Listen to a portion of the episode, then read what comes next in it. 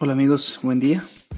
Mi nombre es Alejandro Arantes y en el episodio de hoy vamos a hablar sobre coaching desde un enfoque de liderazgo en los negocios. Y para ello, pues primero eh, es un término realmente conocido para muchos, pero no es un término en español. Entonces me gustaría empezar definiendo que coaching pues es eh, aquella función donde eh, pues enseñamos habilidades a alguien, motivamos a alguien, facilitamos el cambio de comportamientos o hábitos y creamos un ambiente en donde el individuo, la persona, puede aprender y crecer. Entonces de esto se trata el coaching. Eh, se trata de crecimiento y no solo de querer corregir comportamientos negativos. Acá hay que tener un poco de de amplitud para entender que un coach no solamente es aquel que está regañando y, enfocando lo negativo, sino realmente se enfoca en el crecimiento personal, en modificar el comportamiento de las personas para lograr mejores resultados. De eso realmente se trata el coaching.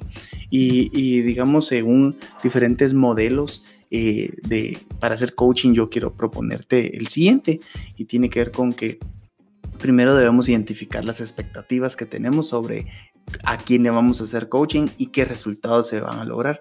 Definir el impacto, qué, qué, lo, qué realmente, eh, cómo queremos impactar y a quién queremos impactar.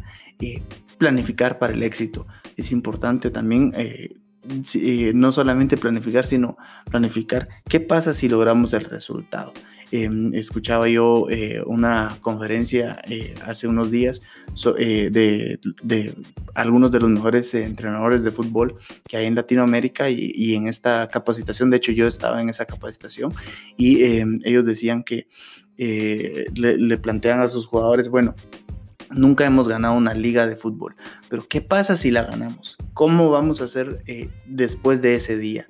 qué comportamientos vamos a tener. Entonces, planificar para el éxito es importante porque, ¿qué pasa si lo logramos? Entonces, debemos de preparar a la persona para que eh, de manera anticipada ya sepa cómo si logra el resultado, primero se va a ver fácilmente ubicada en ese resultado, pero posteriormente si de verdad lo logra, entonces va a estar con las herramientas listas porque ya tuvo una visualización previa de, de tener el éxito. Eso va a ser, eso va a facilitar incluso el éxito. Según eh, siguiente punto, pues es ganar compromiso. Eh, uno debe de dar compromiso, pero debe de eh, también comprometerse con la otra persona para, para que realmente las cosas funcionen. Dar seguimiento también es importante en el modelo del coaching.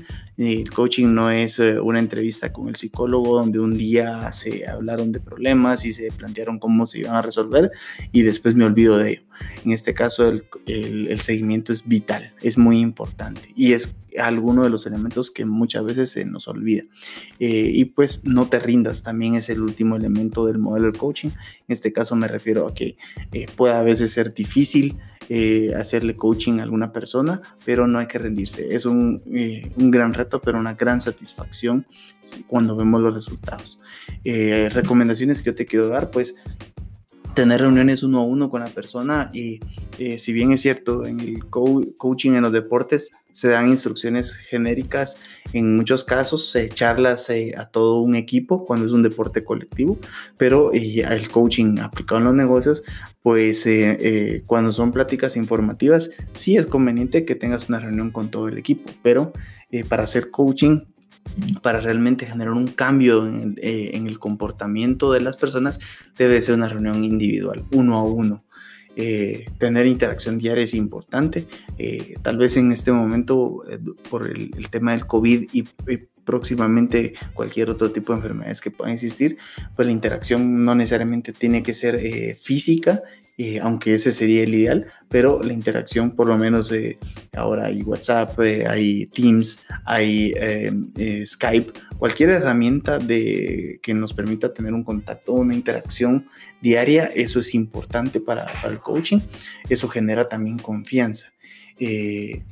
pues mantener en calma la mente, no podemos ayudar a alguien si nuestra mente es la que principalmente está desordenada, está alterada, entonces debemos de tener una mente en calma para poder apoyar.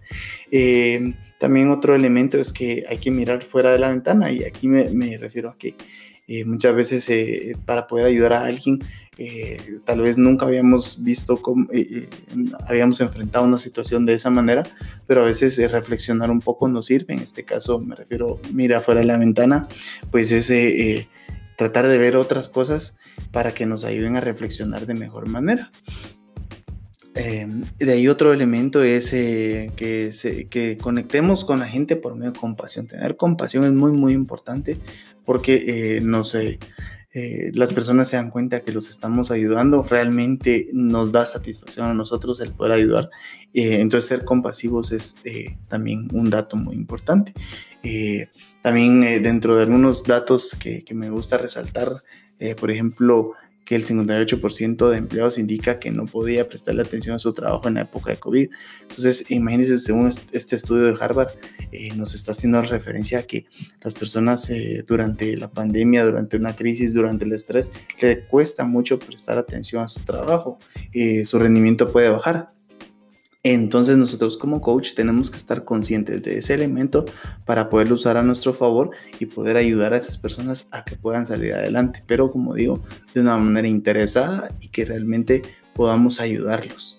Eh, algunos aspectos eh, para determinar tus fortalezas como coach. Quiero acá es tal vez una, una, lista de, aspectos que quiero que evalúes solo para que tú determines eh, tu grado de o tu capacidad de coaching en este momento. Por ejemplo, eh, tú encuentras que este mundo es un lugar interesante, eh, o por ejemplo, yo siempre identifico la razón de mis acciones o, no la identifico. Eh, esto es importante porque tenemos que trabajar bajo, un, bajo una razón, bajo una idea, bajo un porqué. por ejemplo, yo no renuncio a una tarea hasta que la termino. Es decir, eh, ¿la dejo a medias o la termino? Ese es un elemento también importante. Eh, cuando me equivoco yo, yo lo acepto o, no me gusta dar mi brazo a torcer ante los demás. O yo siempre quiero participar en lugar de ser un espectador o miro lo bueno de las cosas. Em, entonces, em, yo como último elemento, yo creo que las personas confían en mí. ¿Será que yo soy alguien confiable?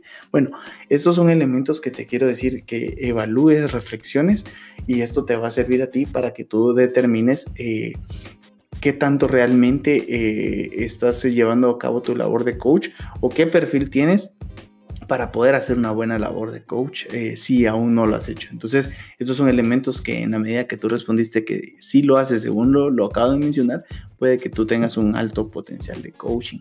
Eh, si respondiste en alguna eh, o varias, dijiste que no aplicas eso, pues bueno, simplemente lo que tienes que hacer es identificar esos elementos y poderlos em, corregir empezar a hacer ejercicios para poder corregir esos aspectos y, poder pulir tus, tu habilidad de coaching.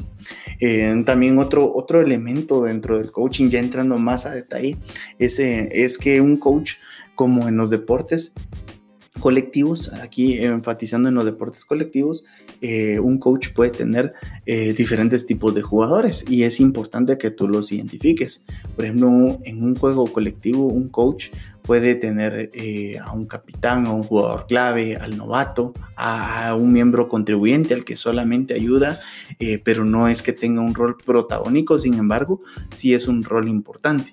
Entonces, eh, aquí hay dos variables que, con las que uno puede conjugar y es el perfil de jugador que tengo en mi equipo de trabajo requiere de que lo anime mucho o que lo anime poco. Esa es una variable. El qué tanto lo tengo que animar. Y el segundo, la segunda variable es el empoderamiento.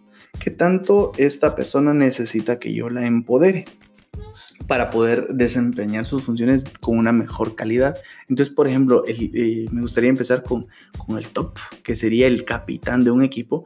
El capitán, pues, eh, del equipo podría ser eh, una persona que necesita mucho poder porque él necesita tener autoridad dentro del campo de juego y fuera. Entonces, eh, necesita mucho poder, pero él no necesita que lo estemos animando porque él realmente ya es una persona, un gran líder que puede automotivarse. Entonces, este por ser líder, entonces ya no necesita mucha motivación porque él ya sabe automotivarse. Pero a él lo que tenemos que hacer es para motivarlo es darle eh, más poder. Eso es lo que el capitán necesita. Eh, por ejemplo, eh, diferente con el, el, perfil que es el jugador clave. No es el capitán, no es el segundo al mando, pero es el, el jugador que es bueno, es habilidoso en algo. Eh, trasladado a la oficina es, es aquel que hace una tarea muy bien, es, tiene un conocimiento muy específico, muy particular, o tiene eh, un talento que es muy bueno para eh, que le permite hacer muy bien su, su labor, su, su, función dentro de la oficina. Entonces, esa persona también necesita eh, poder porque pues ya tiene mucha capacidad, tiene mucho talento, pero esa persona, a diferencia del capitán, eh, puede que sí necesite de, ser animado, hay que darle, echarle porras, ¿por qué? Porque él no es tal vez un líder, simplemente tiene una gran capacidad, un gran talento, entonces hay que apoyarlo, eh, dándole poder para que ejerza ese talento, pero sí necesita de apoyo. Entonces es una diferencia importante entre un capitán y un jugador clave. Eh, por otro lado tenemos al novato, es una persona que es el nuevo, el que está aprendiendo, probablemente es más joven que los demás, eh, entonces él, él, está aprendiendo mucho, él, a él no se le puede dar poder eh, en un inicio. ¿Por qué? Porque él todavía está aprendiendo y los errores pueden ser muchos. Entonces a él el poder se le tendría que ir dando poco a poco en la medida que él realmente pueda desempeñar bien una función. Eh, y a él hay que estarlo animando, hay que darle, echarle porras a cada momento porque él necesita que le validen su trabajo él necesita que le digan que si lo que está haciendo está hecho de una manera correcta. Entonces, esa es eh, una, una, diferencia importante no, no es conveniente incluso darle mucho poder a un novato porque en un inicio él por su falta de experiencia incluso hasta se puede estresar por tener tanto poder cuando él eh, no sabe qué hacer con ese poder. Entonces hasta que él aprenda a hacer sus funciones, entonces él podría tener más poder. Entonces el coach tiene que ser capaz eh, de saber cuánto poder darle, cuánto empoderar a esa persona. Eh, y entonces alguien preguntará, bueno, ¿y cuánto poder entonces le doy a alguien? O a las cuantas semanas o a, cuántos meses después. Bueno, eso es una variable que tú en tu habilidad de coach tienes que poder desarrollar, tienes que aprender a saber en qué momento, porque no todas las personas aprenden a la misma velocidad. Habrá quien que sea nuevo en una empresa, pero ya traía mucha experiencia de otros lugares, o ya traía otro tipo de estudios, o tiene un grado de madurez emocional mucho más alto. Entonces tú tienes que saber eh, determinar cuánto realmente le puedes eh, dar de poder a esa persona. Y por último, el, cuarto perfil que tendrías en tu equipo es el miembro contribuyente. Es una persona que no es el líder del grupo, no es el más talentoso, ya tiene algún tiempo de trabajar en, tu área o en, una empresa. Eh, no es que sea malo, simplemente no es el más talentoso, no, no brilla en, un gran aspecto. Esa persona probablemente por, por, no tener un talento sobresaliente, el nivel de, de, eh, poder que le, le, podrías dar tal vez no, se, no debiera ser tan alto, eh, puede ser moderado. Y este, tal vez no requiere ya de estarlo animando porque tiene un grado de madurez ya más desarrollado donde no necesita que le estés diciendo qué hacer. Él sabe qué hacer, simplemente él tal vez no es el, el que quiere sobresalir. Entonces, tenemos siempre eh, en, un, en, un, área de trabajo este tipo de perfiles y simplemente tenemos que reconocerlos para saber que no, no hay eh, puede ser que hasta le incomode que lo trates igual como un novato, eh, dándole porras y estar viendo qué hace todo el tiempo y cómo hace su trabajo, o estarlo, estarle dando retroalimentación cuando él no la necesita, probablemente ya lleva 5 años en la empresa, 10 años, 15 años, entonces no necesite tal vez mucho eh, de estarlo animando, simplemente él no quiere ser el jugador clave o el capitán o el líder, él, él solamente quiere hacer su, su, función, la hace bien o, o, o la puede ser regular, pero no necesita que tú lo estés observando con, tanta, eh, con tanto detenimiento. Entonces, esos son los cuatro perfiles. Entonces, recuerda el capitán, el jugador clave, el novato y el miembro contribuyente. Entonces tú evalúa eh, cuál es el perfil de tu, de tus, eh, de tu equipo de trabajo. De ahí pues tenemos el, otro elemento que me gustaría resaltar es los tipos de coaching. Pues tenemos el coaching estructurado y el no estructurado. En el coaching estructurado, pues estamos refiriéndonos a, que tenemos una agenda, un procedimiento, incluso se pudo haber divulgado por medio de un correo electrónico, este, cuál es el, el, el esquema de cómo se va a hacer el coaching o incluso es institucionalizado por medio de un procedimiento eh, donde se debe cumplir o incluso con un sistema que hay que cumplirlo con obligatoriedad eh, que tiene que tener una duración con cierta periodicidad. Entonces puede ser algo estructurado, algo formal. Eh, y esto eh, normalmente se da cuando un, un miembro del equipo se integra a la empresa, se le da un cierto proceso de inducción o en otros casos también funciona con un tipo de coaching, digamos, con una periodicidad no tan cerrada de tal manera que nada más para mantener un contacto con el colaborador de manera formal. Eh, y está el coaching no estructurado, que es pues, eh, más informal, es espontáneo, eh, según la persona lo necesita. No sabemos en qué momento alguien necesitamos que modifique su comportamiento o la persona nos venga a pedir un apoyo por, por, una problemática que tenga, entonces tengamos que apoyarlo. Entonces es algo no estructurado, no, no, no está institucionalizado, pero es parte del coach, es parte de la función de, de, este líder que tiene que apoyar a, su, a su, a su, miembro del equipo. Entonces, pues, eh, esto se puede dar normalmente entre un gerente y un empleado o eh, muchas veces incluso se puede hacer hasta eh, a nivel de pares digamos, un colaborador del mismo rango puede incluso apoyar dándole coaching a alguien. Esto también puede ser una forma de coaching no estructurada. Entonces, eh, las responsabilidades del coach pues son eh, preparar a las personas para el éxito, eso te mencionaba anteriormente, ejercer un liderazgo en el día a día. Eh, un coach no, no es coach una, el día del partido, no es el coach el día del cierre de, ventas del mes, no es el coach el día del cierre de la contabilidad, es el coach es eh, coach todo el tiempo. Eh, se compromete con realizar coaching espontáneo, entonces no solo es rígido en cuanto a decir solamente los días lunes doy coaching, sino él realmente es un líder que apoya en el momento que sea necesario. Y también otra responsabilidad muy, muy importante es medir el progreso. De nada sirve estar hablando y fijando metas si en realidad no se está midiendo cuánto estamos avanzando. Y eh, para terminar, pues eh, quiero mencionarte cuáles son los 12 elementos para un coach excelente. Estos 12 elementos son una extracción de, diferentes investigaciones que, que ha realizado la Universidad de Harvard entonces quiero mencionarte que número uno, ser ético, un, coach debe ser ético. Número dos, mantener estándares profesionales. Tres, establecer confianza. Cuatro, comunicación efectiva. Cinco, planear y definir objetivos. Seis, empoderar a la gente para resolver problemas y alcanzar objetivos. Siete, ser disciplinado pero flexible en su forma de pensar. Ser perceptivo. 9. Saber cómo dar y recibir retroalimentación. 10. Eh, interesarse genuinamente en las personas y en su trabajo. 11. Ser abierto a nuevas ideas. Eh, y 12.